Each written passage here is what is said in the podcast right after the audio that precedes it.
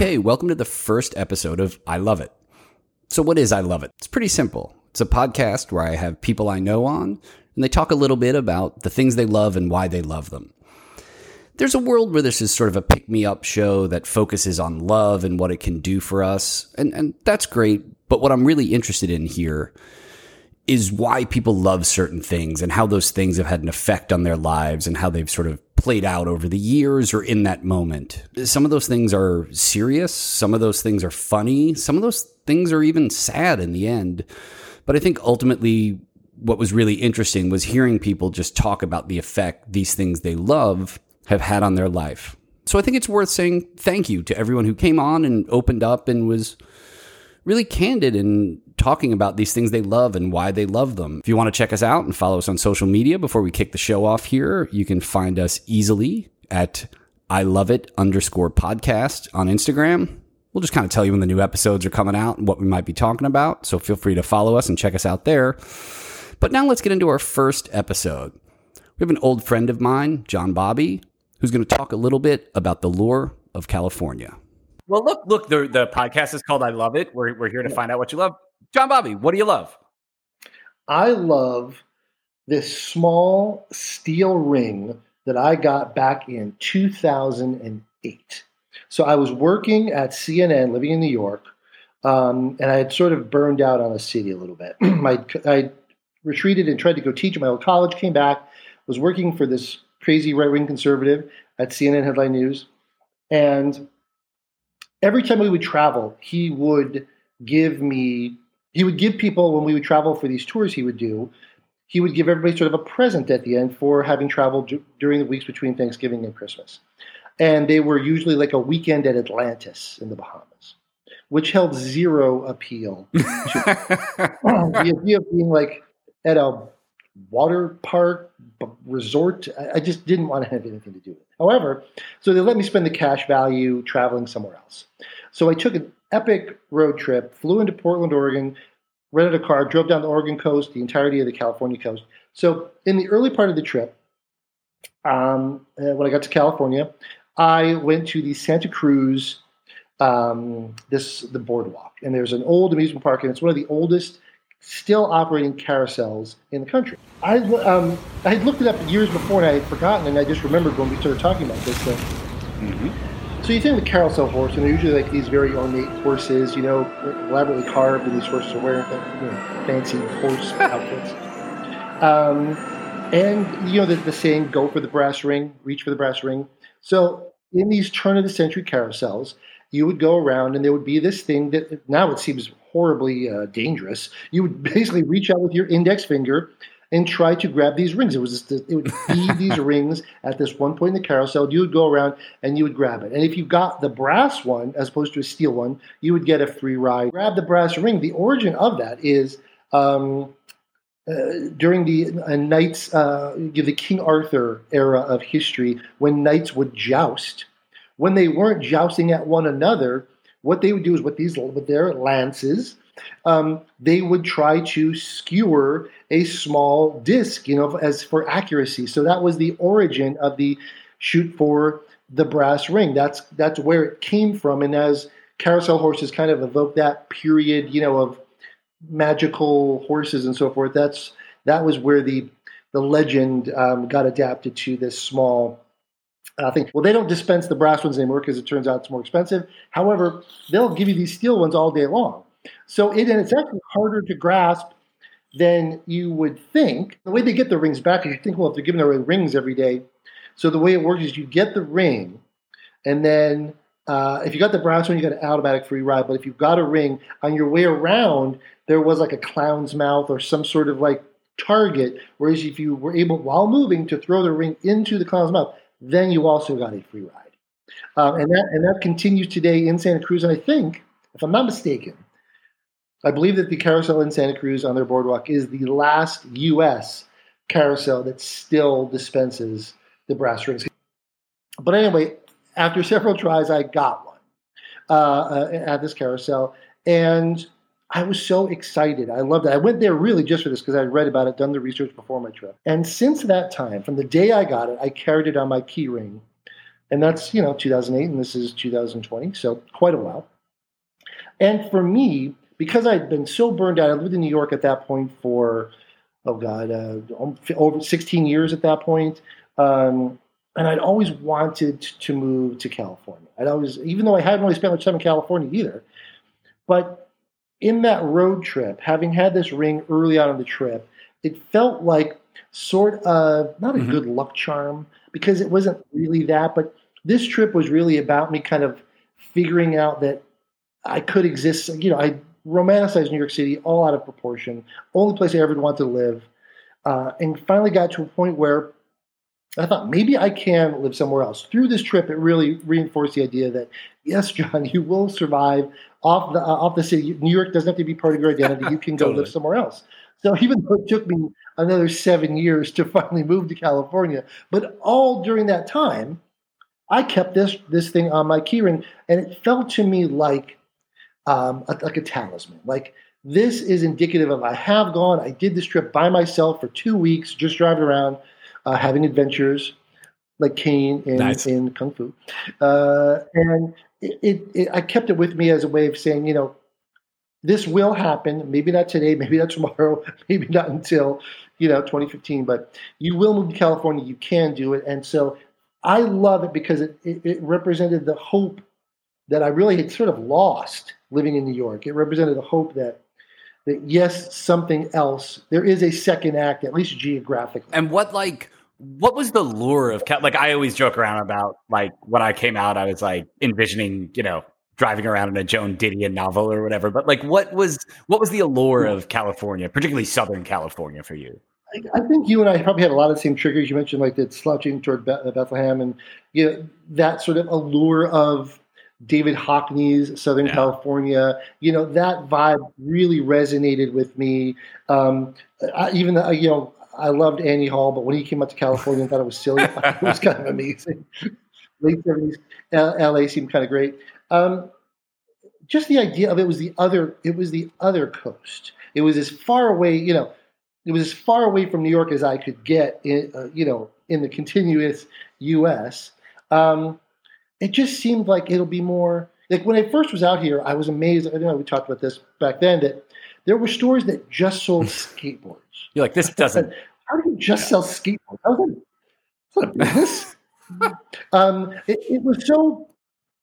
It was, and it was small things like that that that were so profound to me. Like, oh, there's a whole leisure culture here that I don't know anything about. And people out here, you know, New Yorkers have this kind of reputation of being maybe smarter than the West Coast or more dialed into current events and news. And but out out in California, there seemed to be this embrace mm-hmm. of me time and people did leisure and there was the beach and surfing and i loved all the trappings of all that stuff um, and really the weather too i'd grown up in yeah. syracuse went to school in buffalo so i had more than my fair share of snow and the idea that you can go there it's warm every day you know uh, and it was just it just yeah the way i romanticized new york is the way i romanticized southern california for me it was uh, it was henry jaglom films it was albert brooks films it was that allure of there wasn't a sophistication here, but it was different. And as much as I wanted into the Upper West Side lifestyle of, of living in New York, I wanted to dial into the, you know, West Side of LA, and now I'm in San Diego.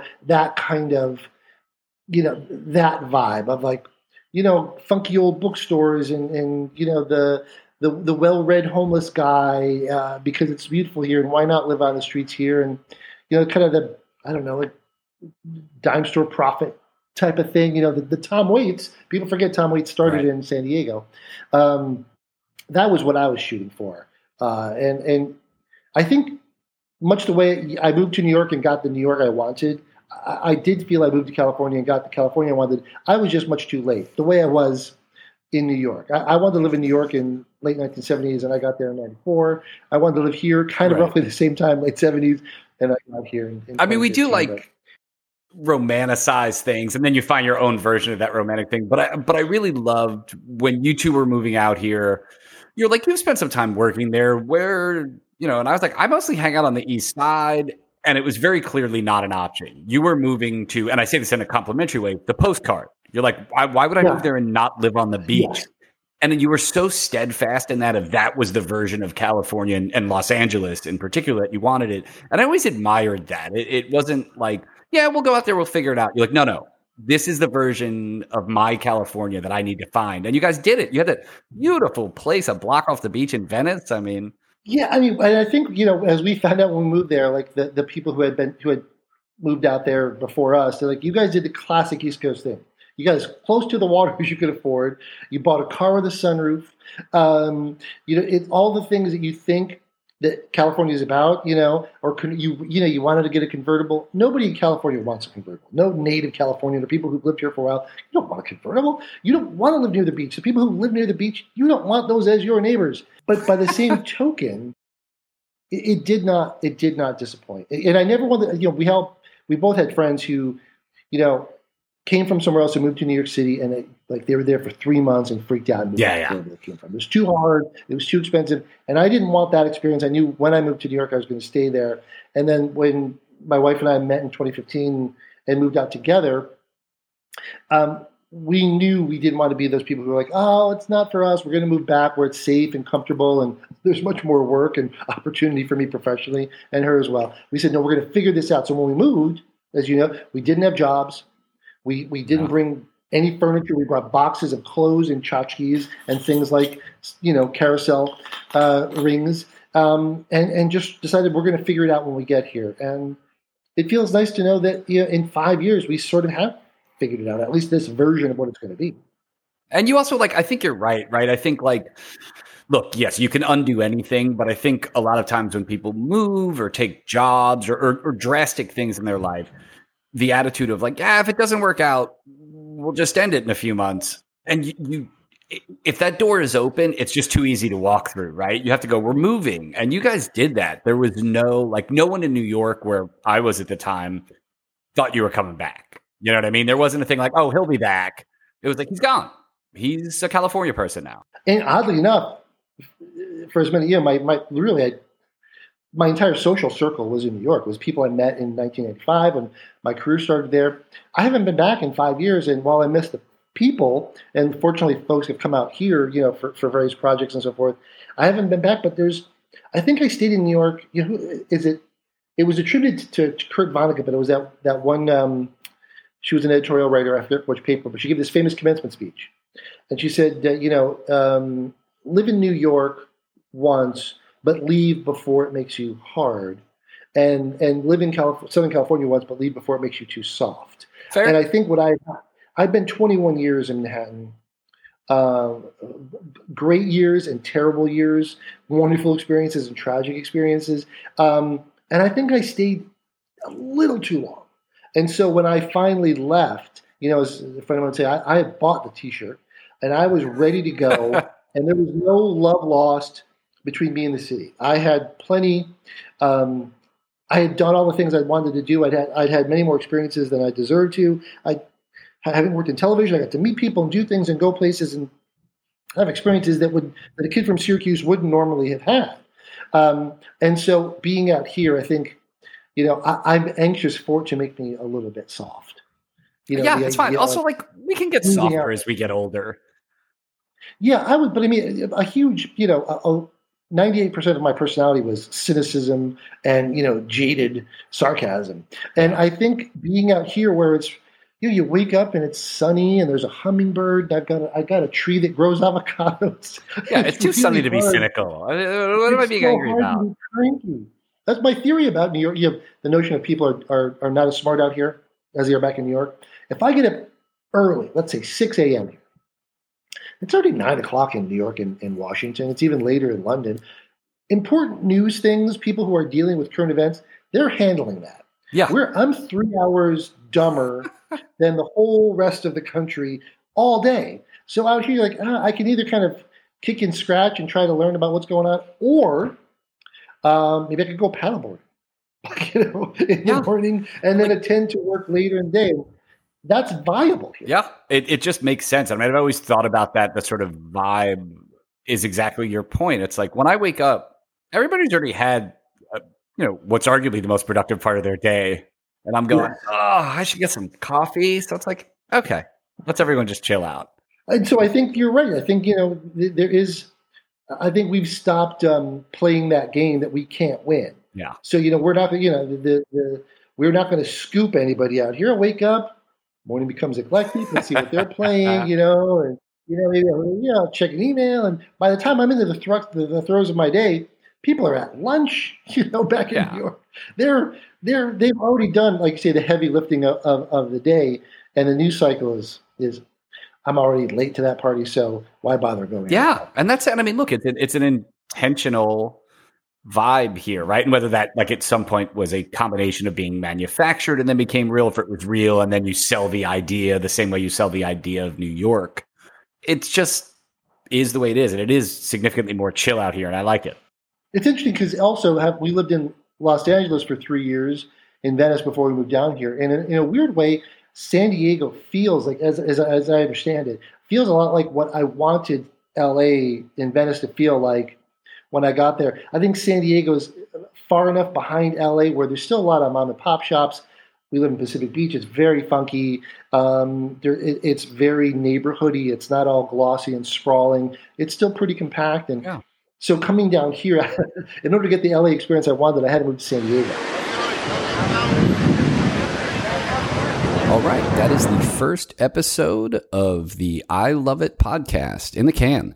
Uh, I want to thank John Bobby for coming through and sharing his tales of brass rings in California and making it out to the sunshine. Remember, you can follow us at I Love It underscore podcast on Instagram. We'll be sort of updating when the new episodes are coming out and some things that might be coming your way. So I would encourage you to keep finding us. Over the course of the season, we're going to talk about a love of condiments, a love and a passion for acting. We're also going to talk about how a love of audiobooks helps someone deal with their anxiety, or how a revelatory moment about old cable movies as a child helps someone deal with the death of their father. So there's a lot of different ways to talk about this, but ultimately, it's just about something someone loves and why and how they love it. That's it for this week's episode. Thanks for listening. Take care.